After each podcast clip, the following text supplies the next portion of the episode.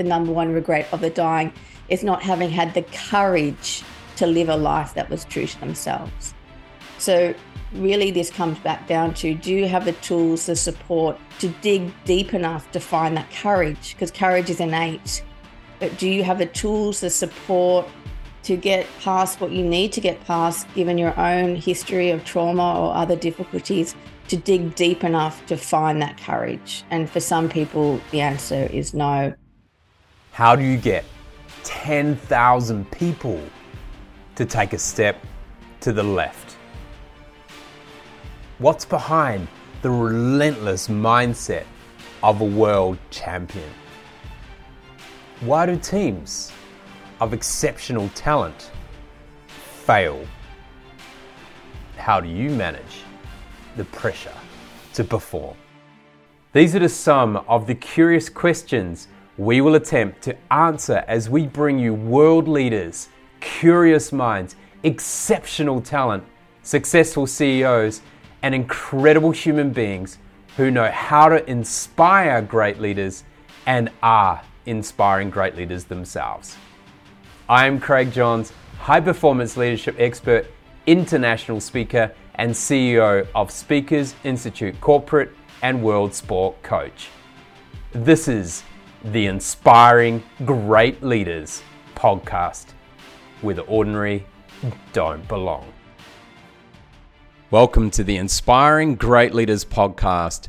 Our guest today is the founder of the Center for Self Fidelity and the author of the groundbreaking book Self Fidelity How Being True to Yourself Uplifts Your Working Life. And Being True, published just last year. With three decades of international business experience across multiple industries, she's worn many hats from being the first global director of employee experience at a major healthcare corporation to her role as a part time chief talent activator, a Thrive Global program facilitator, and executive coach. Her influence extends to some of the world's most renowned organizations, including NBN, ANZ, Cisco, Ralph Lauren, Adobe, Masterclass, and many, many more. Today, we are privileged to have this exceptional leader, consultant, coach, and author who has dedicated her life to authentic leadership and empowering individuals to find their true selves in the workplace. Please welcome to the show Cassandra Goodman. Cassandra, welcome. Thank you, Craig. Thank you so much for that warm, very thorough introduction. I really appreciate it. Ah, you're welcome. Now, we were having a quick chat before we started, and you, are currently living in Melbourne, but you mentioned you grew up in Sydney. Tell me a little bit about life for you growing up as a child in Sydney, and what was the big dream when you looked up to the sky? Yeah, well, Craig, I have listened to a few of your podcast episodes, and I knew this question was coming about my big dream. so I have done some reflection on what that was. And to be honest, when I was a little girl, uh, my dream was really to be a high achiever. Uh, I grew up in a household that was quite pressurized due to my father's work related stress working for the government in New South Wales. And what I know now, looking back at that time, was that when children grow up in pressurized households, often they acquire this belief that somehow they need to be different or better in order to be enough, you know, to be worthy of the sort of love and support we need as little vulnerable humans. And for me, the belief I acquired growing up in that context was that in order to be enough, I needed to be a high achieving low maintenance machine. So the honest answer to that question, Craig, is my dream was to continue to be a high main, a high achieving low maintenance machine and continue my streak of being dux of the school and, and all, all the hard work I was putting into being that little girl. That's a lot of pressure to put on yourself. Um, which which can be really productive, but also counterproductive. And then you talk about your your dad being involved in politics and in government in a high pressure situations. How did that shape who you are today? You know, that being one putting pressure on yourself to to be a high achiever, but also seeing your dad performing at a high level as well. Well, it it's shaped everything that I am and everything that I do. You know, uh, without that experience, I wouldn't have written the two books I've written. I wouldn't be doing the work I do today. So it, it is absolutely fundamental to who I am today and the work I do. And having spoken and coached hundreds of leaders, I know that I'm not alone in having this little girl inside of me who really just uh, wants to feel like she's enough and has a certain strategy for achieving that enoughness that is a powerful strategy but it's a very narrow strategy. And and of course we know that way of being uh, being so driven to prove oneself and to finally uh, uh reach this elusive place of feeling worthy through our achievements is um, is not sustainable, is corrosive to our well-being, and in many ways is anti-leadership. And it took me many years to figure that out. But but that that experience in my formative years has absolutely driven the work I do today, and I'm grateful for it because. Um, it's given me a toolkit, uh, a, a cluster of practices to reconnect to who I really am, to cultivate a sense of enoughness and worthiness that comes from who I am, not what I do or what I've achieved. And that continues to be a lifelong practice, uh, but one that I know is valuable to many. Mm. I was listening to a great podcast and actually shared it uh, earlier today. Um, so for listeners, it'll be a couple of weeks ago for you. Uh, listening to uh, former All Blacks coach Steve Hansen. You know, one of the I think he had a winning record of 92%, which is quite phenomenal. One of the world's greatest coaches. And he talked about your, and, and it was a good reminder around your greatest strength is also your greatest weakness. And so it's really interesting to see that you reflect on that around, you know, really wanting to be high achieving, but that also can be that weakness as well. Do you see this a lot with other people that you deal with? All the time. you know, I think I talk about now that there's two different types of fuel sources. The first fuel source is that that that power that comes from within, the power of trying to prove ourselves, trying to you know relentlessly strive for this place of feeling worthy through our achievements, and we know that that place is actually a mirage because it's never ever enough. No amount of achievement, no amount of you know material possessions no amount of accolades is ever ever enough so that's a powerful fuel source i see it driving many entrepreneurs mm. business leaders to the top of their game i'd say it you know the, in terms of personal energy sources for many high achievers that is what they're tapping into right mm. they're not sure what they're trying to prove and who they're trying to prove it to they just know mm. they can't stop um, and so the alternative energy source that i i am really stand for today and and continue to try to cultivate a connection to is the the energy source that comes from who we are at our core our unique essence. You know this idea that we value uh, and feed and fuel this unique life force this unique essence we bring to the world which is a unique way that the very best of human nature kind of blends and expresses itself through each of us. And when we um, feel we are able to harness that fuel source, it's sustainable, it's way more inclusive, it's still powerful, but but it's way more gentle and it's not all about me, which is so important. All right, you got lots of lots of questions racing through my head right now. So let's uh, narrow on to a couple here.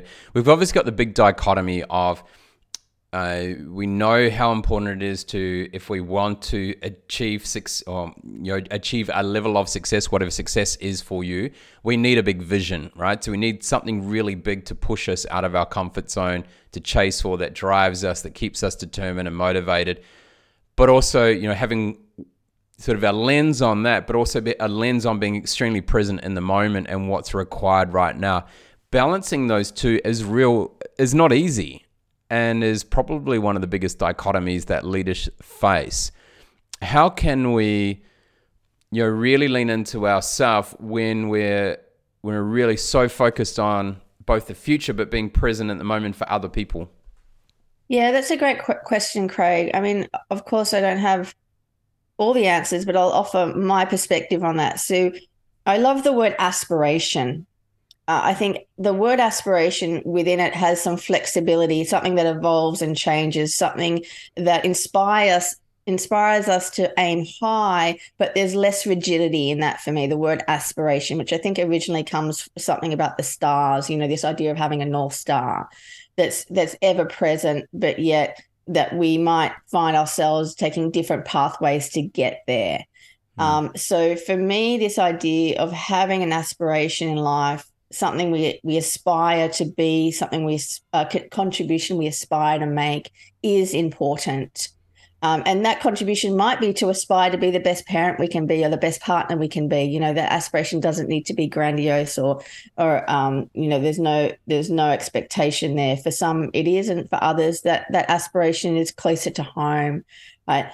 But for me, the question is, what is it? What does it mean for you to achieve that or to move closer towards that aspiration? If the answer is got anything to do with your enoughness, your self worth, then that can be problematic.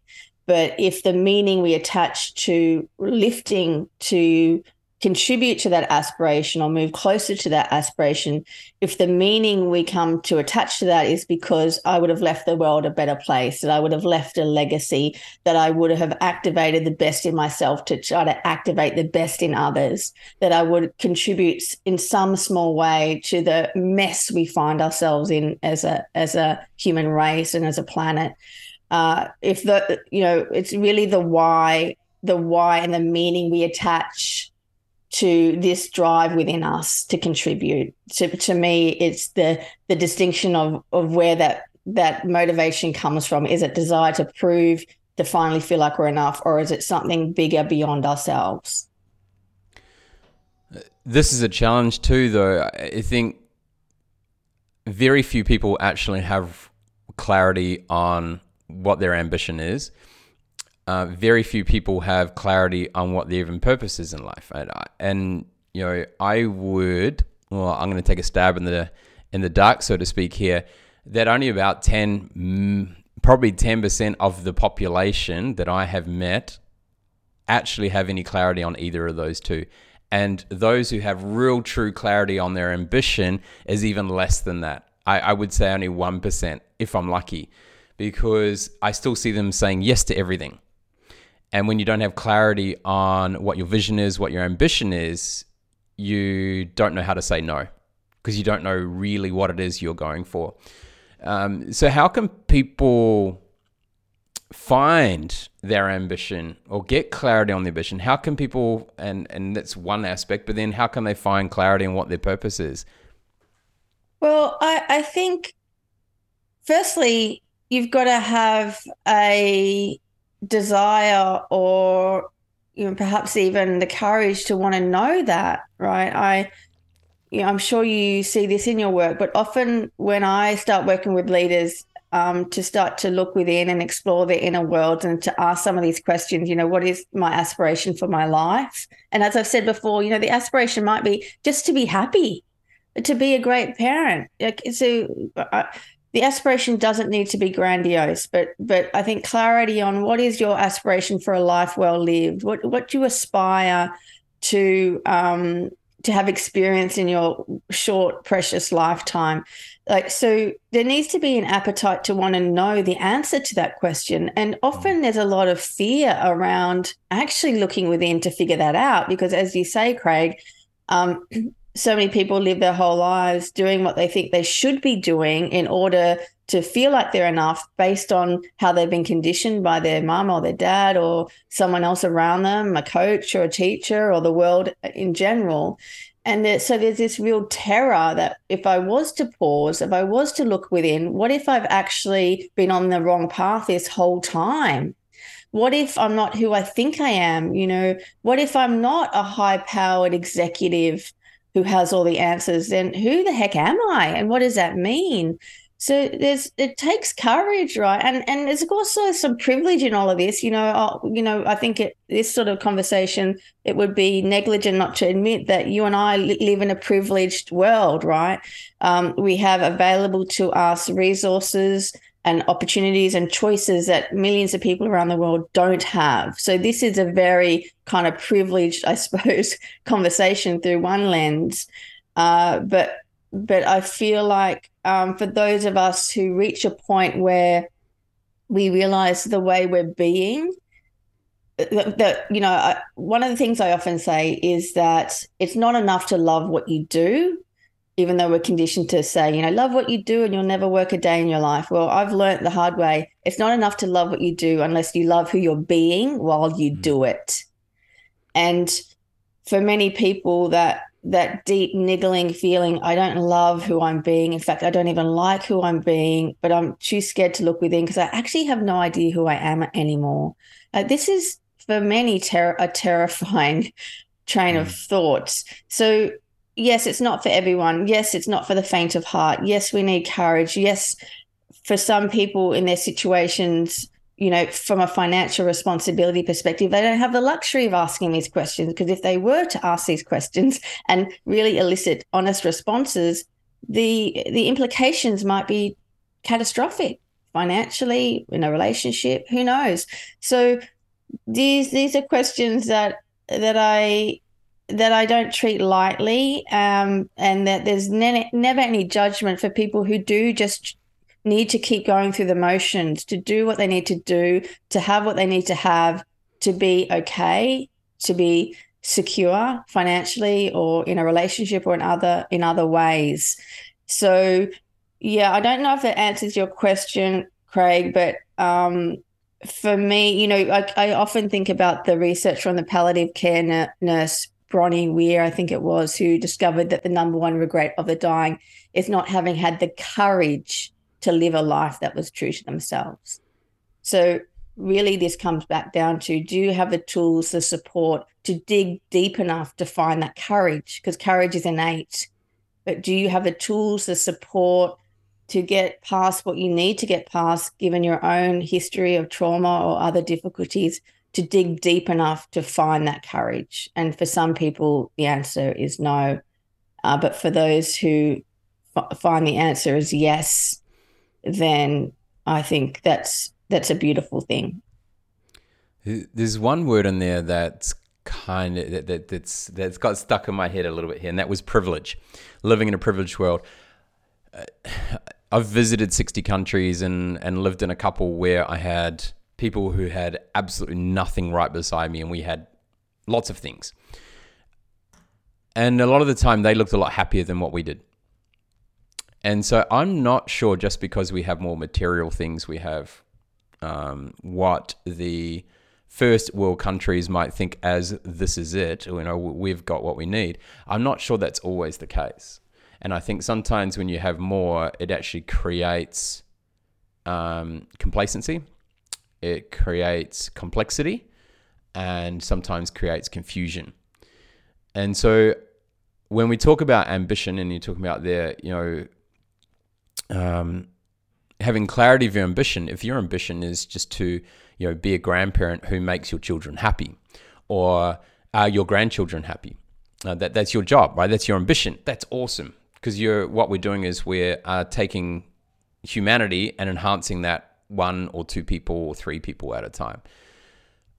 But I'm all yeah. I, I think sometimes when you t- I, I'm always always stuck on this word privilege because I don't know if we are. Yeah, I hear you, Craig. Uh, it's a very loaded word, right? And um, I have an emotional reaction to that word privilege as well. I haven't found a better way to describe, you know, the access to resources that we have, you know, from a mental health perspective.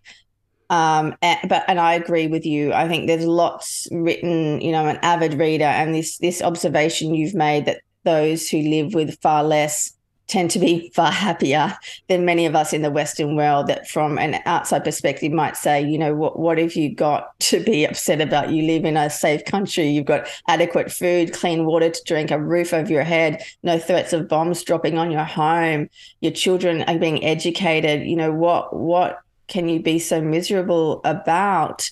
And yet we find ourselves in this epidemic of anxiety and depression and burnout and mental health challenges. So there's there's no easy answer. I suppose my I, am always conscious, you know, um, I'm always conscious of the conditioning and the and the resources I have access to when I talk about this idea of doing the inner work of being true to ourselves.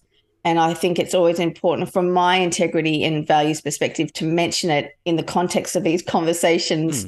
Because, you know, my worst fear is someone listening who doesn't have access to say the sort of therapy that I've had in in my life to get to where I am, the sort of uh, resources that I've been privy to in my ex- global executive career and the, all the coaching and leadership training and other things that I've had, I'd hate for someone to think, well, that's nice for you, you know, white lady who's had all this stuff, but I've had none of that.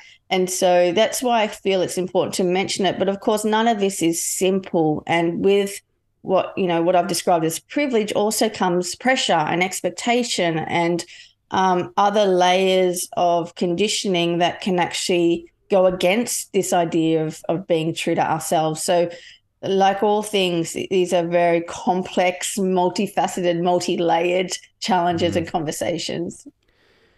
Talking about understanding yourself,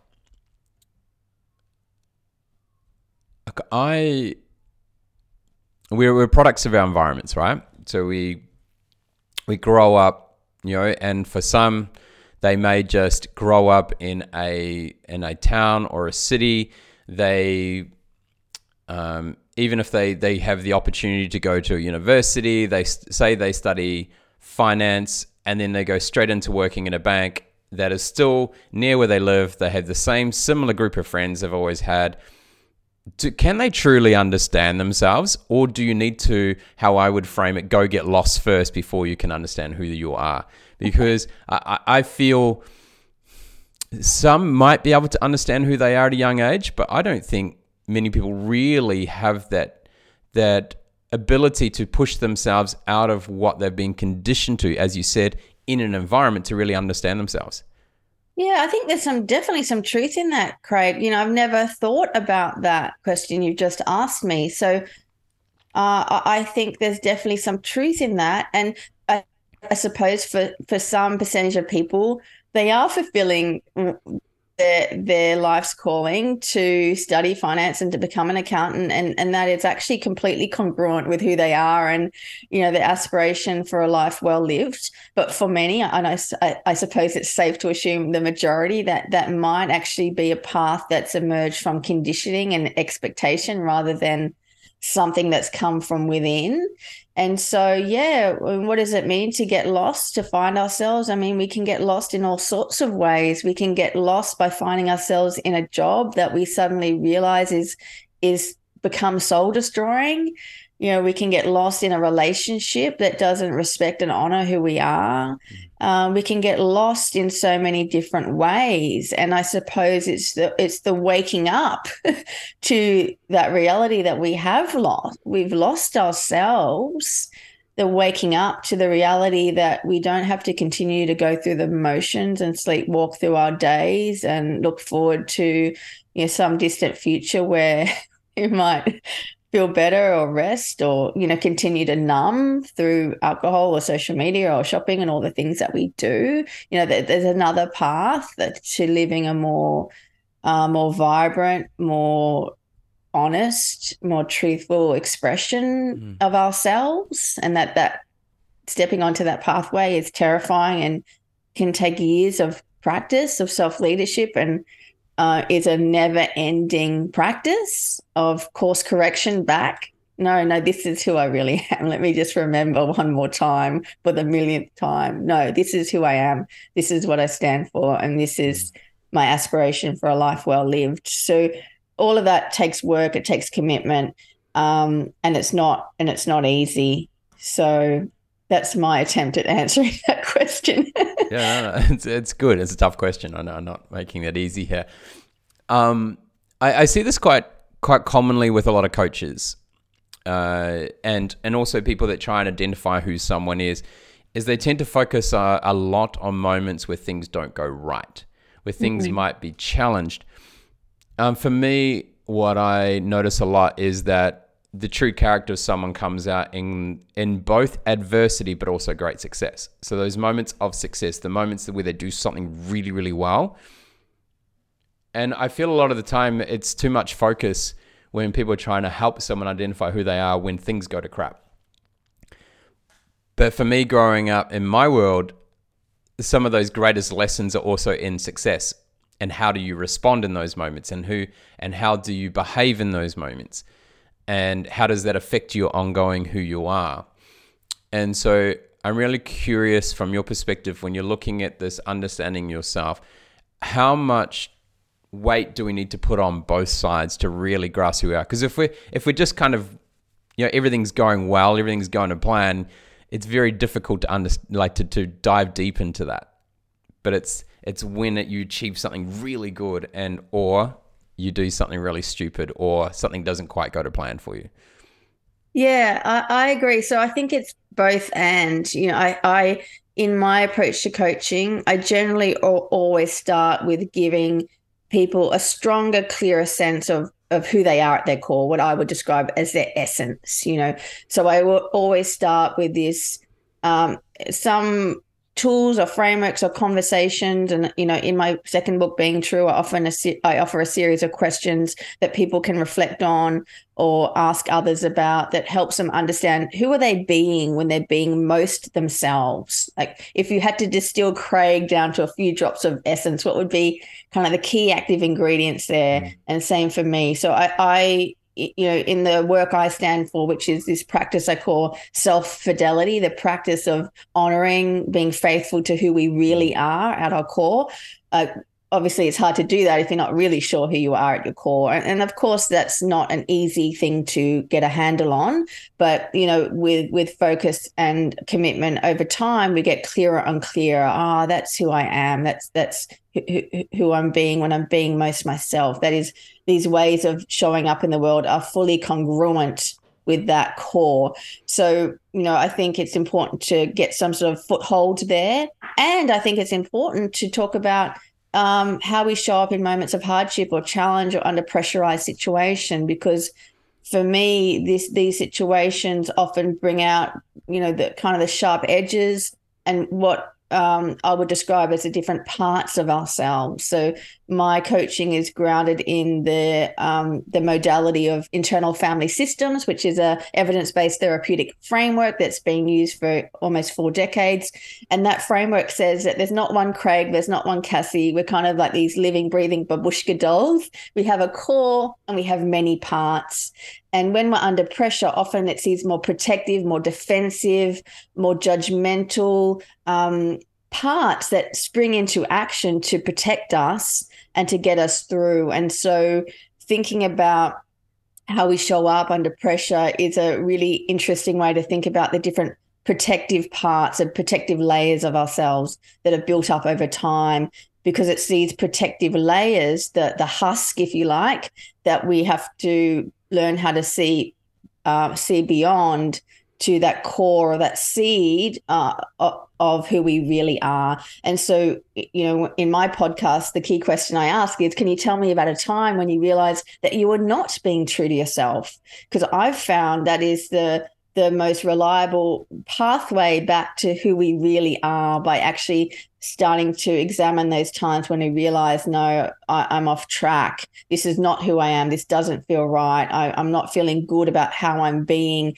It's it's the examination and the reflection on those moments that lead us to a deeper of understanding well who we really are and the parts of ourselves that can get in the way of us being that way more often. Mm can we under un, how easy is it for people to understand themselves on their own? Or do they need someone to help them along the way? Now what i'm about to say is going to sound like i'm saying that because i'm a coach i'm saying this because i'm a coach but it's honestly my view is that it's really hard to see our own essence it's really hard to appreciate the special, unique qualities we bring to the world because it's kind of like, you know, a fish seeing the water, so to speak. It's so, it's so, um, it's been there for so long. It's so normal to us that we lose the ability to see it. So, whether it's a coach or a friend or a family member, a partner, uh, or someone, a trusted colleague, you know, maybe it's just what your colleagues write on your farewell card when you leave a workplace. Maybe that's the lens that you need.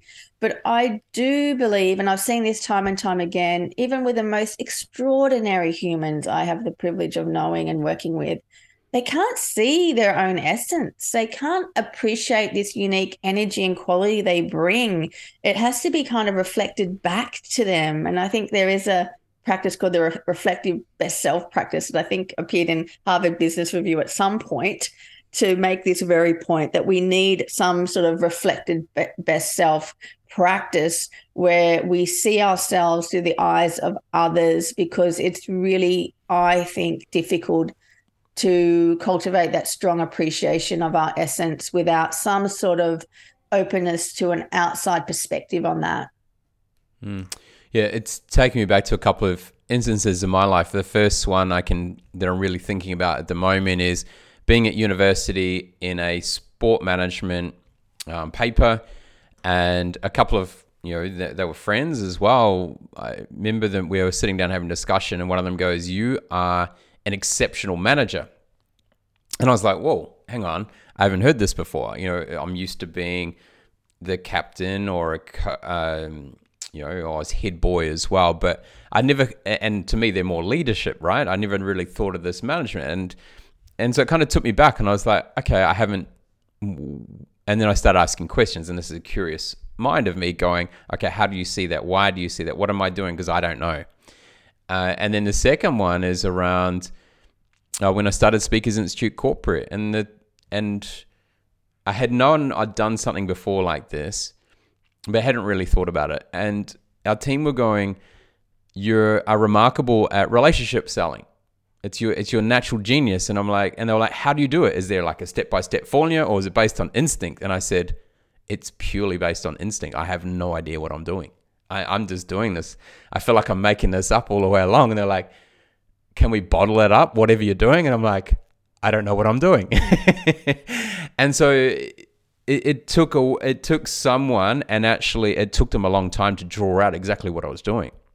And so I, I think, you know, having someone, it's a mentor, it's a coach, it's someone, a colleague, it could even be a family member that can – help you draw out some of these things because as you say when you're in your quite often when you're in your genius zone and what you're really good at instinctively and naturally your your gifts that you have you you just do it and you don't know why you're doing it and how you're doing it yeah and you don't appreciate how unique and special and powerful it is I've just written down yeah. those two words natural genius. I think that's a beautiful way to describe essence and you know i i cheekily i said to you craig that i had a question about the the last line that you share as you wrap up your podcast which i think is something along the lines with where where the ordinary don't belong. And i i did say to you i feel like the, the term ordinary human is actually an oxymoron because we are all different unique and special. Where the definition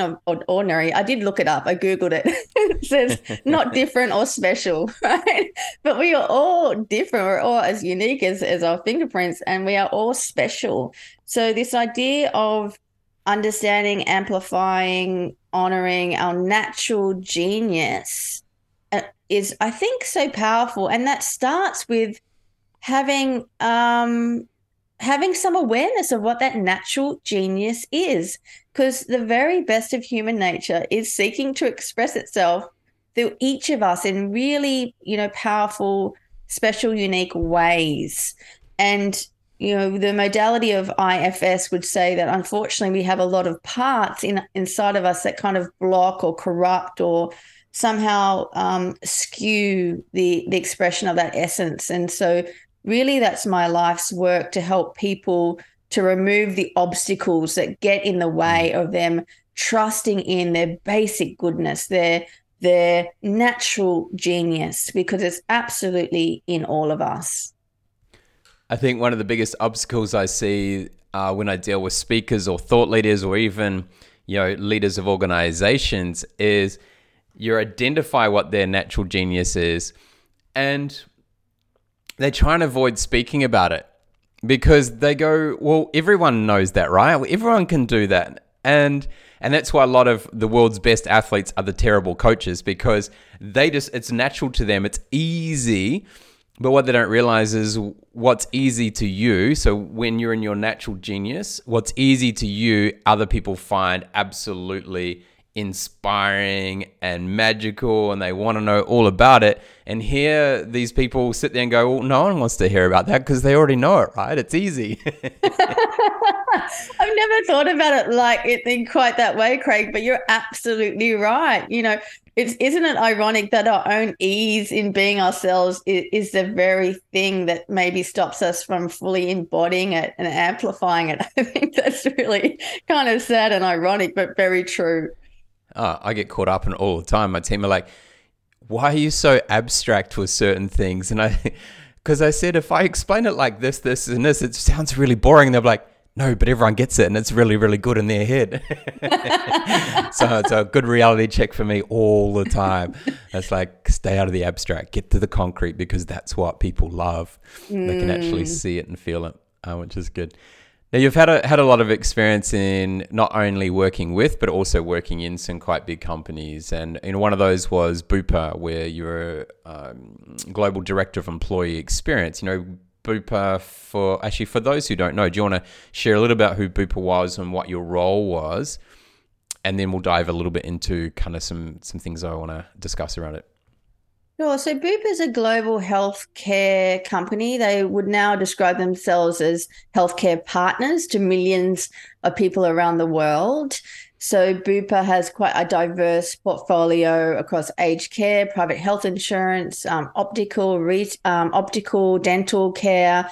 Uh, they're an organisation that's headquartered out of London in the UK and have a very big um, established business here in Australia, New Zealand. So I was with Bupa for six wonderful years, and it really has been a highlight of, of my working life. Um, I started at Bupa in a role, I think it was director of customer experience design. So I had the good fortune of establishing Bupa's first um, human centered design practice back right. before human centered design was cool. Um, and that was a wonderful opportunity. And um, I also worked uh, with the executive to build the capability to listen, learn, and respond to customer feedback. So this was working with a big consulting firm. This was a big, a big like global um, effort to yeah to build that capability not only to bring in regular feedback from customers but to build the capability to take that feedback to drive localized and systemic change mm. and so i had this interesting um, experience where i the more time I spent in customer experience design roles, the more I realized that great customer experience needs to be underpinned with great employee experience. And greater employee great employee experiences need people to feel happier and healthier. And so when there was this magical moment of time at Bupa where the the global CEO um, had this vision for workplaces to become a major source of well-being for the world's population. This idea that workplaces, not government, not in, in any other institute, but workplaces would become a major source of well-being. And there was a chief people officer at the time who had a vision for Bupa to become the best place to work on planet Earth. And these two um, folks kind of came together at this moment of time and under that combined leadership created the first global director of employee experience and well-being i remember seeing that job post on the internet and just getting goosebumps thinking this is it. this is my dream job. The basic remit of that role was to activate Bupa's purpose longer, healthier, happier lives for the 86,000 people. So I threw my hat in the ring, very rigorous, many interviews, panel interviews, you know, often with the UK. So I do have this great memory of dancing around the boardroom at Bupa to the song Happy at 6 a.m., trying to get in the right state for this panel interview with all these folks in London. And I was lucky enough to be offered that role. And uh, I really thought I was a black sheep in that process with no HR experience. But I still remember the core chief people officer said, Cassie, you are the unicorn we've been searching for. We don't want someone from HR. We right. want someone who's going to think differently.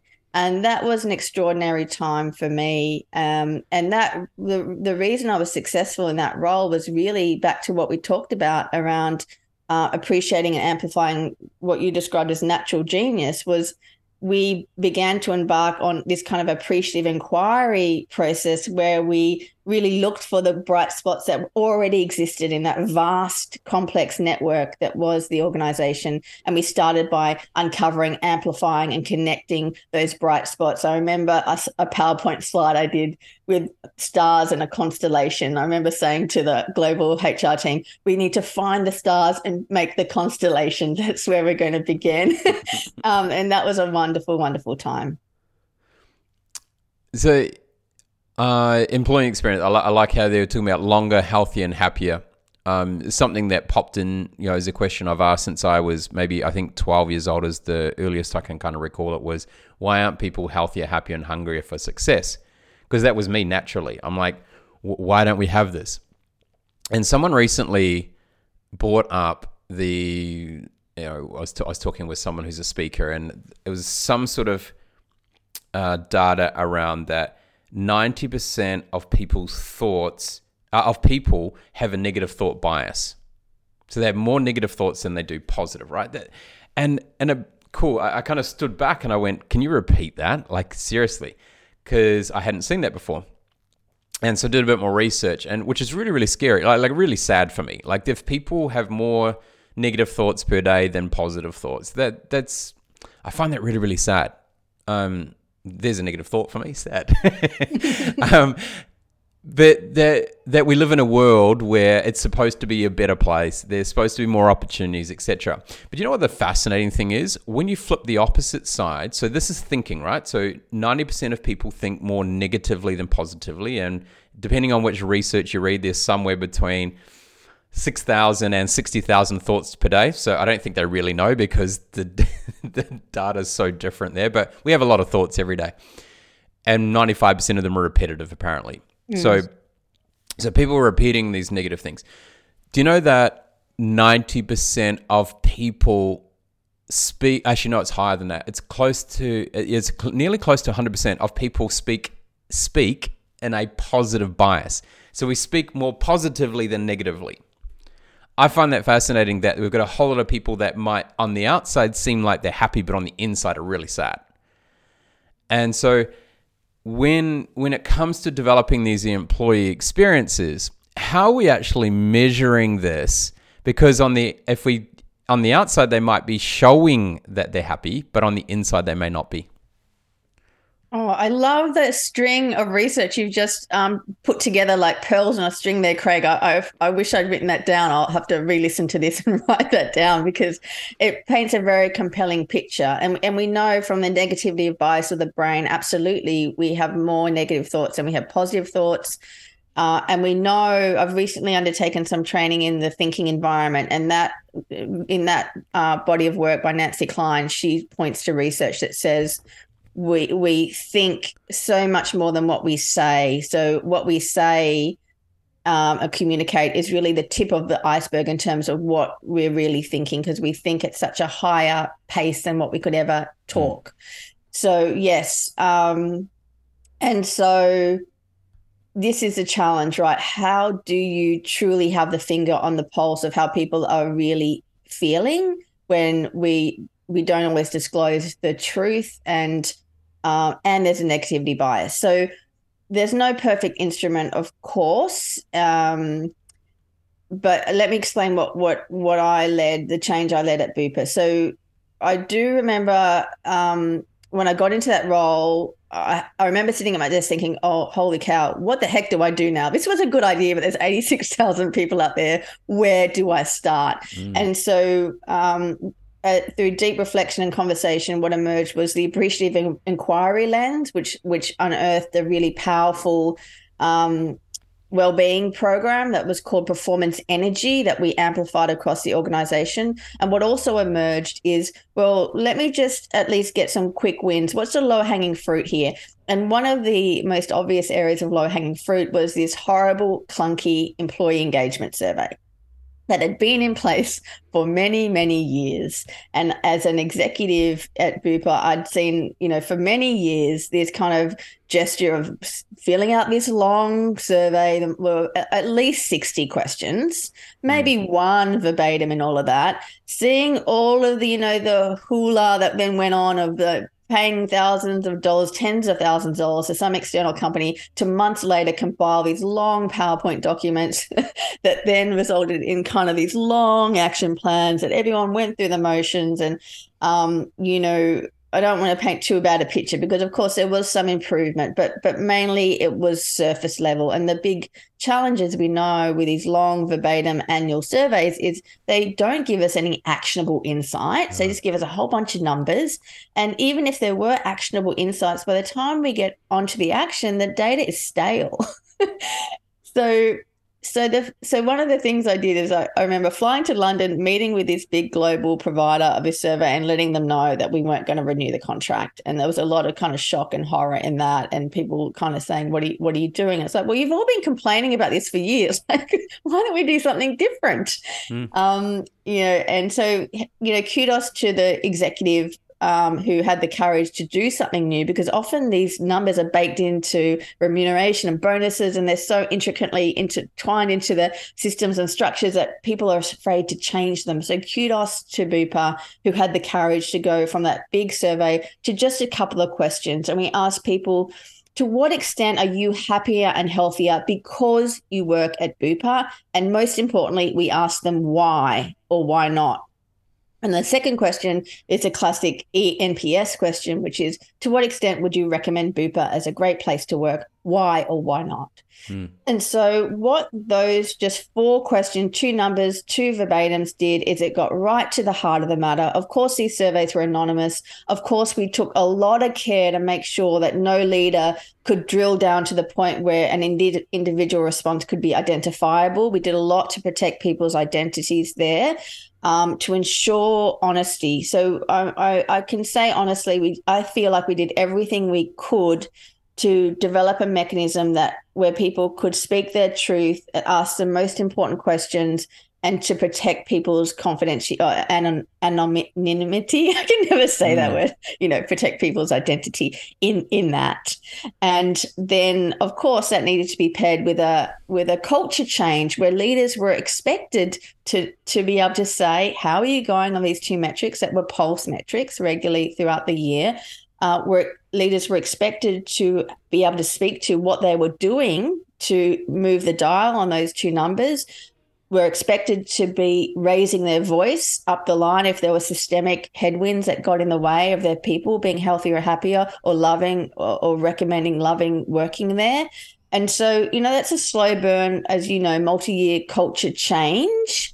But it started with, you know, a radical simplification of the data we were collecting and a real focus on doing everything we could to ensure people could speak honestly. And and another important layer that I feel important to mention is the message was very much to leaders there should be no surprises in this survey. If you get your quarterly pulse survey and there's things in the verbatim that you didn't know about, this is a problem. This is almost like a safety net that should reinforce the conversations you're already having with people and what you already know about what are the headwinds to health and happiness and engagement in your team. If if you're relying on this pulse survey as the single um, kind of so- source of insights in- into how your people are feeling and what you need to do to make them feel better, then this is a problem. And, and that's not really our expectation of you as a leader. We expect you that this survey is a reinforcement of reinforcement of what you already know and what you're already addressing.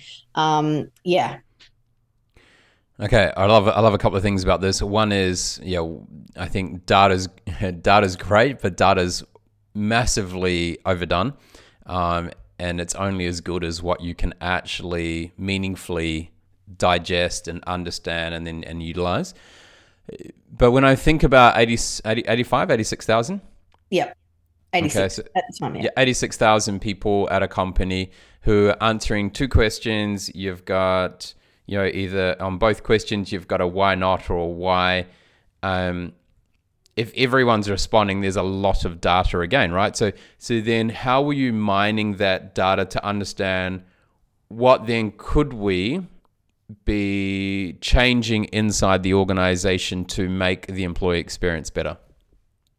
Well, the blueprint we used is one that comes from Bain um, called Net Promoter System. There's a whole website on Net Promoter System, but what that system allows, it basically builds the capability to listen, learn, respond to high volumes of feedback. Mm-hmm. So um, there were kind of two improvement loops that that we um, were um, turning as a result of that feedback. The first improvement loop was a localized improvement loop. So um, and and one of the things that was fortunate for me, having gone from customer experience innovation to employee experience innovation, is that when I stepped into the employee experience side, I'd already invested years, and Bupa had invested millions of dollars in building the capability to listen, learn, and respond to customer mm. feedback. And so we already had that connective tissue, that that that capability, um, you know, to take in feedback, to huddle on that feedback, to agree what were the localized improvement opportunities that existed and what were the systemic challenges that needed to be escalated, prioritized, escalated. And so we really were able to tap into that capability that had had been, you know, t- taken m- many years and, and significant investment to develop and embed, um, to then, you know, um, focus that same capability to to take that feedback in, to discern within the feedback what was most critical, to understand what what root causes were already being addressed by work that was already in progress, what were new challenges or areas for change that had emerged. Um, of those new areas, what were most important, most impactful to focus on, and who is best positioned to to lead that change at a local or bigger at a at a higher order level. Um, so yeah, that's that's how we did it through that capability that was very much an embedded capability that had existed on customer feedback, but that hadn't been applied to employee feedback mainly because there was no data to feed that those mechanisms because of this horrible annual clunky survey that actually did not give any actionable insight, just a whole bunch of numbers. Okay, so we're looking at a macro perspective here. What we're doing more from a micro perspective when we think about, you know, tying this into the work that you do now about, you know, sort of being true to yourself and things like that, and and, and understanding the individuals, because is this is all anonymous, the the eighty six thousand, the the high level questions how were we then diving deep into each person and making sure that they were able to connect to their purpose or who they were and how that was in how that was ensuring the employee experience was great because the macro level doesn't tell you uh, the micro environments that are happening inside the organization. Exactly right. And you know there there was there was no there were very few kind of macro one size fits all improvements. This was very much a game of precision, you know, precise interventions in each of those local areas because it would be it would make no sense to implement some sort of change in a small dental practice in Parramatta and versus a you know aged care facility out on the outskirts of London, right? There, there was such diversity mm. in the actual workplaces, and the, the, there were thousands and thousands of subcultures within that. So, very much the approach was one around kind of gentle precision at each of those individual locations. The one mechanism that we landed on that I, think as kind of it's brilliance in its simplicity was the idea of non-negotiables. Hmm. And so I think having having to do I do a lot of work in the well-being space, both with my work with Thrive Global and through my own practice. And you know, we often see organizations kind of take these blanket approaches. I think I've heard them called the the, the three F's: fun, fitness, and fruit. you know? what do you mean, Craig? You're not feeling well? Haven't you had a banana from our fruit box or done Pilates? You know, it's now on twice a week. or you, you know, come next month to the fun run, and I'm sure you'll feel fine. um, I actually have this moment in my corporate days when um, in another organization where I was complaining about the state of employee engagement, and the the HR director said to me, "What, what are you talking about, Cassie? Haven't you seen we're now offering Pilates twice a week? What more could we be doing?" I didn't last long in that organization. Um, so this idea of non-negotiables, it was brilliant because it was 100% adaptable to each of those individual 86,000 people. The the idea was that you know on top of the survey, on top of the performance energy program and all, and all of that, that as a leader, you're expected to know what were the non-negotiables for each person in your team. What does Craig need day to day, week to week in order to feel like himself? Right? Mm. And those non-negotiables were as unique as every individual. For some, it might be, you know, I really need to leave work at three o'clock on a Friday so I can take my son fishing, or I need to drop the kids off two days a week, which means I can't make the nine thirty nine o'clock calls or you know i have this memory of a group in my team at the time who said look if i can run three times a week i'm just so much of a better human. And so i, I remember sitting in the lobby of the bupa building seeing a whole bunch of people go running a whole bunch of employees go running through the city at 10 a.m. I think it was at 10 a.m. on a Tuesday morning. I thought that's non-negotiables in action, right? Because no one's going to say to them, "Hey, guys, where, where, and guys and girls, why are you running at 10 a.m.? Don't you have emails to do?" You know, that was their non-negotiables, and that's the time they decided to run. Um, and so, yeah, the answer to that question primarily was this idea of building a culture that encouraged people to get clear on their non-negotiables and building a culture where as much as possible. And of course, in a call center environment, other environments where you, you know it's trickier, uh, as much as possible, we would help um, help to honor, support people to honor those non-negotiables to well-being, um, and have an awareness of them. You know, the, it went so far as individuals could choose to put their non-negotiables or their adherence to their non-negotiables in their annual performance review mm-hmm. if they chose to do that as another layer of accountability around that I like that. I like those non negotiables for each individual employee. I think that is something that every organization should be looking to apply to the way that they their leaders work and their managers work and understanding those. Um, Gallup does the best of me. Have you ever seen that? It's the four things. Uh, I have vague recollection of the best of me by Gallup, but I'm going to make a note of that too and look that up. Yeah, it's really good. Like it, it helps you understand how how someone works best. So you get the best of me when you get the worst of me when. Um, this is what I need from you. Um, and I can't remember the other one off the top of my head, but oh, yeah, great. really, really four powerful questions in a quadrant, and I we use that all the time for our team so that they can just pick up anyone, any person that they're going to be working with and ch- check on that at any point. And it's so, so powerful. You understand why people do certain things in certain ways that you may get frustrated with previously or whatever. So it, it's a, it's fascinating to do something that sort of exercise. Now, in your book, Being True, you talk a lot about authenticity. And I'm finding in the world right now that as leaders, it could be really confusing you know, you must be an authentic leader. No, you must be a strategic leader. No, you must be a courageous leader. No, you must be a vulnerable leader. No, you must be a uh, agile leader. And there's so many things, and we all know you need all those components at certain times, including command and control. By the way, for anyone who thinks that you can't use command and control, there are times where you need that.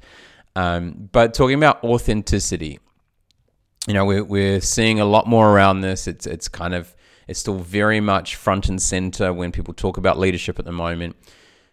What is authenticity when it comes to leadership, and how do we apply it in the workforce? Mm. Yeah, I think authenticity is a big topic, right? So my my perspective on what does it mean to be an authentic leader is that to be authentic starts with this trust in who we are at our core and this um, belief that true leadership comes from us honoring and activating that that that leadership is not um, like a predetermined set of capabilities that exist outside of ourselves that one must acquire in order to be a good leader yes, there are technical skills, financial acumen, communication, ability to take feedback, the list goes on.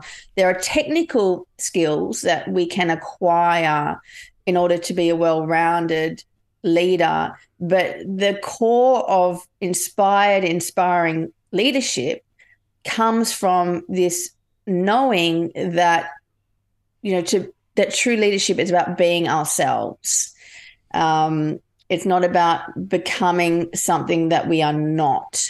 And so you know in my book true leadership i kind of use that acronym of true leadership where the t stands for um, someone who trusts in their innate leadership potential. You know if you look at the qualities of our core um, at our core we are all confident courageous, curious, playful, compassionate beings. These are the qualities of leadership, right? And they're innate in all of us. So the T is that we trust in our innate leadership potential. We know how to reassure ourselves in the moments when we find ourselves off course from that we deeply understand ourselves that we have a level of self-awareness that that extends way beyond you know our strengths and our values. We understand who we are at our core and we understand and ideally have some sort of relationship with the parts of ourselves that get in the way of that and that we can empower ourselves in moments that matter. That's the e. So you know that's my perspective on true leadership that it's innate uh, that it requires a diligent practice in, in order to kind of activate and honor. And that practice really um, centers around this idea of, you know, there's parts of me, there's sharp edges within me that may show up in ways that it's really anti leadership behavior. And it's my job to lead and reassure and take care of those parts in order to step into who I really am. This is great. This is great. I like this. I like how you ended there because I think it's really important. I've been doing, uh, writing a piece and kind of researching a bit on this at the moment around integrity and responsibility are the filter to authenticity and vulnerability. Uh, so if we look at authenticity, someone naturally might share their frustrations externally, for instance, right? That's their authentic self. They they, as a kid, might have screamed when they didn't like something. Uh, they might be someone who will who will show all their emotions and frustration when something don't, doesn't go right. But is that appropriate? Is that serving everyone else in certain situations? Uh, if we think about vulnerability, right, as as at the beginning of COVID, if someone had really shared uh, exactly how they felt as a leader, and said, "Look, I don't know what we're doing. I'm really lost. Um, I, I can't help you right now." Right? If that's how they felt inside, that's great. But that's not being responsible in that moment because we know that those who actually went into a situation of clarity, this is what we know, this is what we don't know, and here's the next step, are those companies that were super successful and leaders that were successful in that moment of crisis. Or if you're flying a plane, and both engines go out 200 feet off the ground, you're not going to go onto the microphone and tell everyone we're going to die um, and start screaming and, and things like that. It, it's not going to serve anyone, right? Your job is to stay focused and share what needs to be known. And so I I feel that sometimes that the authenticity and vulnerability that's been talked about out in the marketplace is not being put into perspective around the appropriateness of what it is and what does really being an authentic leader or authentic person mean in a situation or what does vulnerability actually mean and when do we use it? Because just because we can be vulnerable just because we can be authentic doesn't mean we always should.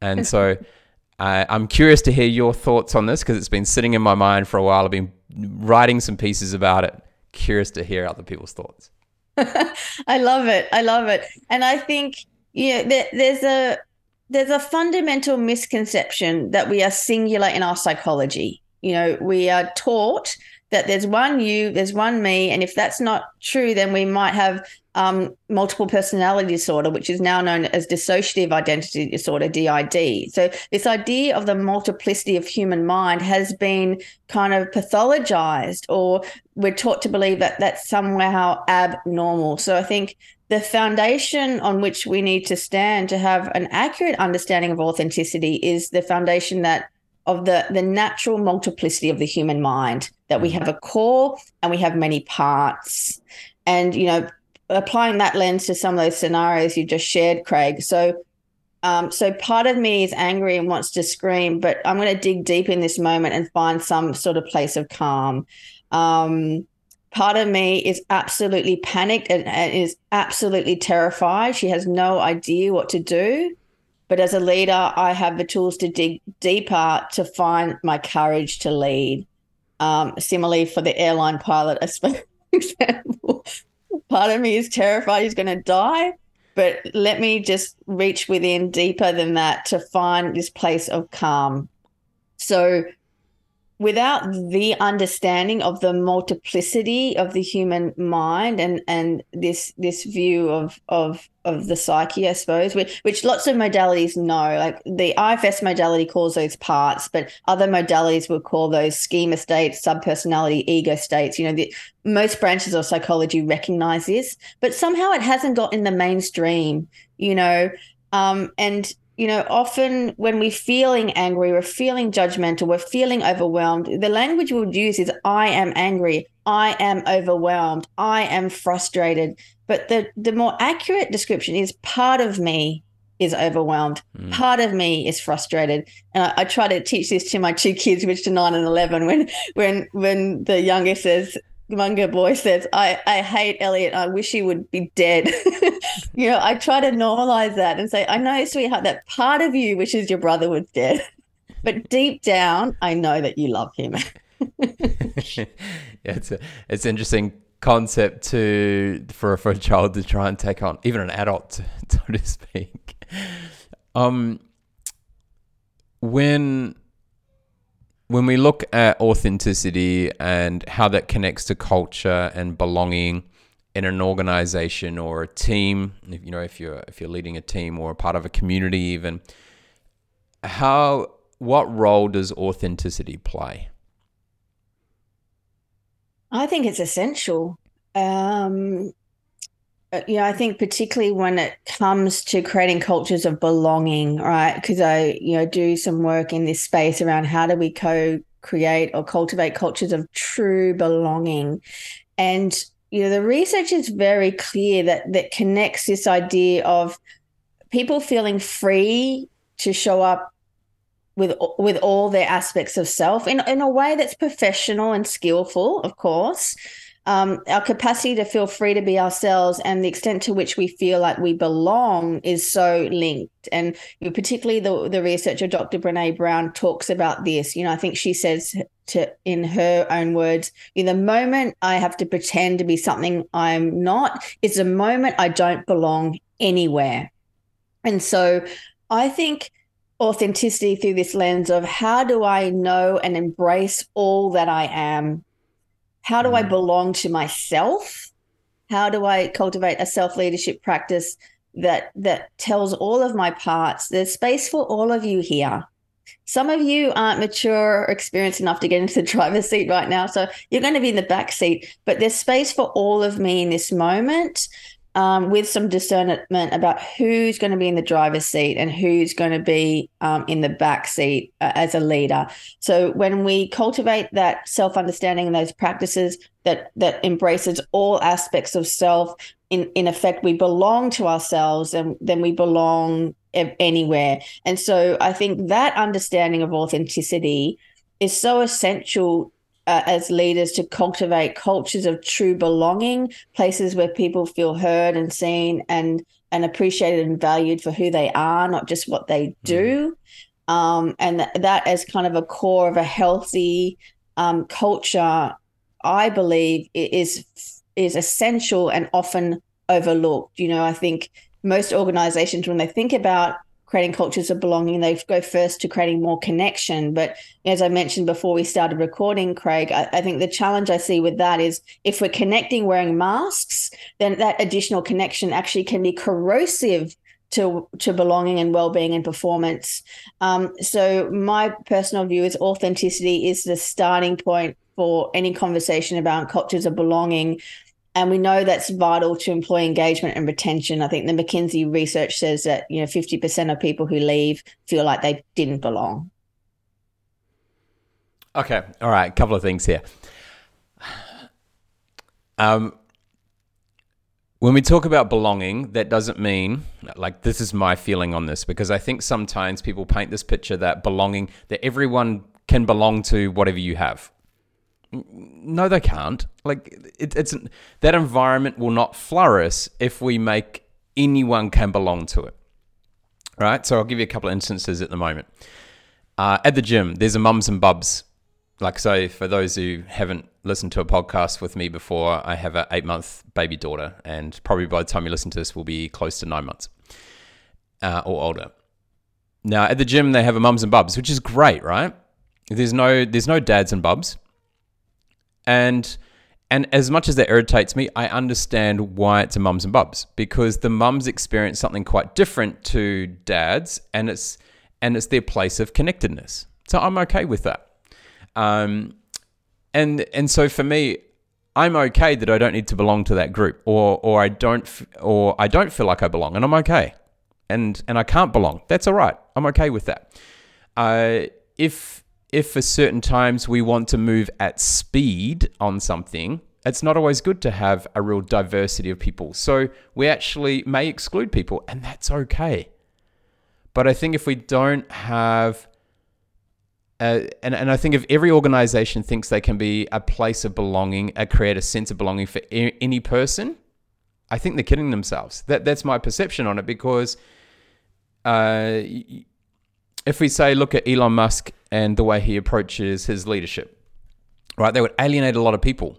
But if he allowed, if he opened that up, I don't think they would move as fast as they do. I don't think they'd be as creative as they do in some ways. And so, this whole sense of belonging thing in regards to cultures, it needs to, we need to realize that we are going to exclude people, and that is absolutely okay. But for those people that we need in that that need to be in their organization for that organization to flourish, then we need to create that space where people feel like they belong. Have I pushed too many buttons here? I don't know because I'm kind of seeing you. I, I'm seeing you get a little bit agitated, but I'm also seeing you smiling, and I can see you kind of thinking. Um, but yeah, I, I, I think sometimes this whole talk of belonging has gone too far and and there are places that we need to open up more and create more opportunities and it will benefit that team or organization but there are other times where it's actually going to hinder them yes look i I really appreciate all you shared. You know, there, there's some at certain moments I notice parts of me having a reaction. Um, definitely, I think it's a controversial, again, complicated conversation where there's no simple answer, right? I mean, the first thing I want to say is I think there should be a dads and bubs class at your local gym. I think should it should be parents and bubs. parents and bubs, or dads and bubs and mums and bubs, or you know, mm. um, yeah, parents and bubs. People who opt in to maybe all three of those offerings. Each of them would you would offer a unique community and a unique, perhaps, um, uh, sense of support to people um, so I think in that example, that is just uh, unfortunately a legacy of, of, of you know outdated expectations about who are primary carers for our children, which uh, a legacy that needs to be updated. Um, so I, feel compelled to say that, and maybe, maybe you should start one of those classes, Craig. yes and no, though, because like Look, I, I, would love an opportunity that I can go to the gym with the baby because I don't have any support for her right now outside of when my wife's working at a at a venue, and that's the time that I can go to the gym or whatever. But I also understand that if if it changed to a parents and bubs where both dads and mums could go, then the dynamic of those conversations and that group would totally change. And so other people may not feel a sense of belonging anymore because it doesn't fit why they are there, what what they love being part of. Oh, you know, yes. Yes. Oh yeah. I, I'm suggesting there should be three people people can opt into: a mums and bubs, a dads and bubs, and a parents and bubs. there should be three classes that each person could select from each parent could select from depending on what they want to get out of it. So yeah yeah no i'm not i'm not suggesting that that that necessarily you just include the dads with the mums because i agree there's a special dynamic that comes from mothers and from dads getting together so yeah, I just want to clarify that. yeah, I'll give you another instance too, right? I played for a field hockey team that has a New Zealand record of 272 games unbeaten, and and worldwide, you would struggle to find any other team that has achieved anywhere near that, let alone achieve that. It what worked for that team to be super successful and for those who were regularly part of that team to work really well together and feel like they belong was it it was um, you had to earn your place on that team. Didn't matter how good you were. You, you could be new zealand's best player but you had to earn your right to be on that team. Now if we just opened up and said we want the best players and, and anyone's welcome to join and, and be part of that team based on your performance ability, that team would have not achieved 270 games unbeaten.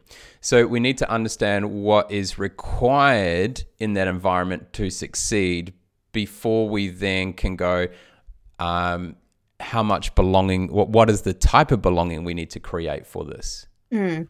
Yeah, absolutely. So there's no one size fits all. So one one thought that occurred to me as you you were talking earlier was the Elon Musk example, right? Um, you know, controversial figure. I have my own personal perspective on how much he may be driven by the desire to prove himself to someone versus the desire to really um, activate his essence as a leader. Let's leave that to one side. Um, so you talked about the situation, the scenario where we need to privilege or prioritize speed over anything else. And in that example, perhaps um, full inclusion comes to the detriment of speed. Mm-hmm. And so, yeah, in, you know, in, in, any scenario, there's there's trade offs that that occur, and I, I think what I would advocate for is making those trade trade offs with a wide awake awareness. At what cost? do we want to move fast here? What is the cost of moving fast? What is the human cost of moving fast? Mm. And, you know, it's easy just to say, oh, we can't talk to everyone. We've got to move fast with no time for that. But but it's one thing to do that, you know, blindly, and there's another thing to do that with the right communication and the right uh, support around the edges to to understand that that will come at a cost you know the pace at which elon is moving comes at a huge human cost mm. to the people that choose to stay in that system it comes as a huge cost to him it's visible in his demeanor um, so for me i think um, i'm not suggesting there's easy answers and i'm certainly not going to judge what's right and wrong here uh, what i what i stand for is um, awareness of um, the trade offs and the cost, the true human cost of, for example, privileging speed over inclusion. Um, and seeing that from different perspectives, not just the perspective of the of the strong and the fast and the able-bodied, um, and and the you know whatever whatever you know needs to be there for us to be strong and fast. Um, so yeah, um, that's probably the end of that particular thought on that. Yeah. it's, it's a challenging piece. And I think it, there's no one size fits all to this, but I just, yeah, I just feel we just need to add a bit of caution to how people are positioning belonging, how people are positioning things like authenticity and vulnerability about the be all and end all. And, and isolating them at times, and I think we've mm. we've got to think about it from a system perspective around what is required not only from a team or a business or a collective point of view, but also the individuals, which you which you you know yeah. Harley talked about. You know, even for Elon Musk, those people that uh, you know maybe the the small percentage of population that love being in exciting environments where there's where there's a big dream and they love working fast and long hours is all great in the moment but where's the responsibility long term? As we know that will over time it will lead to the detriment of that human being and their ability to perform and, and potentially their mental health. Potentially. I'm going to say potentially because people can can and may continue to thrive for long periods of time. But in many cases it may not. But these have been fascinating discussions. I'm just looking at time, and wow, we've we've already well and truly exceeded the hour we were kind of approaching at the beginning. But it seems like it's only been ten minutes. Uh, we all know smart people have great answers, but the most successful people ask great questions. When was the last time you did something for the first time? So I've thought about this question as well. Um, you know, and I'm doing things for the first time every day. You know, we've never spoken before, Craig, and here we find ourselves with just an hour, over an hour has flown by.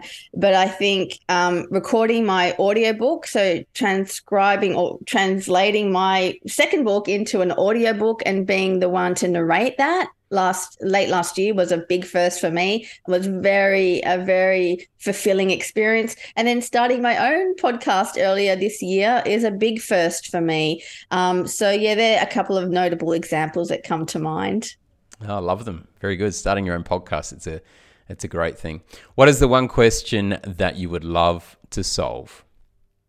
The one question I would love to solve is how might we continue to cultivate faith in who we really are at our core. You know, this is a practice of self fidelity. And of course, I've developed my perspective on that question, but I, I really hope to continue to refine and um, enrich those practices so that more and more people have a reliable go to kind of self leadership practice that helps them reconnect, restore faith in who they really are.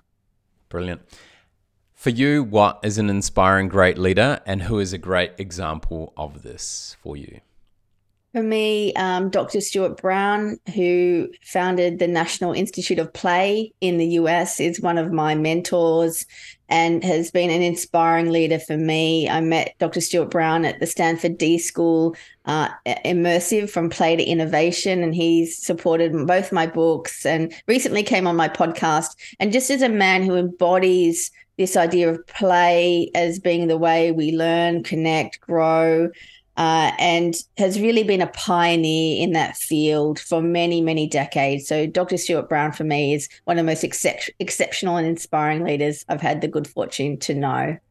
I love it. This has been a really powerful conversation. Uh, how can people learn more about what you do, and what is the best way for people to connect with you? So I'm very active on LinkedIn. So people can reach out on LinkedIn. Cassandra Goodman, you'll find me. My banner is bright yellow. Um, I also have a website, which is selffidelity.com. And my little fledgling podcast is called True Power, and people can find that on Apple or Spotify. Beautiful. It's been an absolute pleasure speaking with you today, Cassandra. Love diving into uh, think you know, for people how they can be more true to themselves, how they can unpack their natural genius, how they can show up authentically and vulnerability in the appropriate moments, and really understanding you know how you've taken what you're doing in some of the biggest companies around the world to now applying it to the individual and how we can learn from those. Uh, thank you so much for some great insights and also some some really interesting um, discussion around a couple of different topics today. So thank you. Thank you so much, Craig. I really enjoyed our conversation.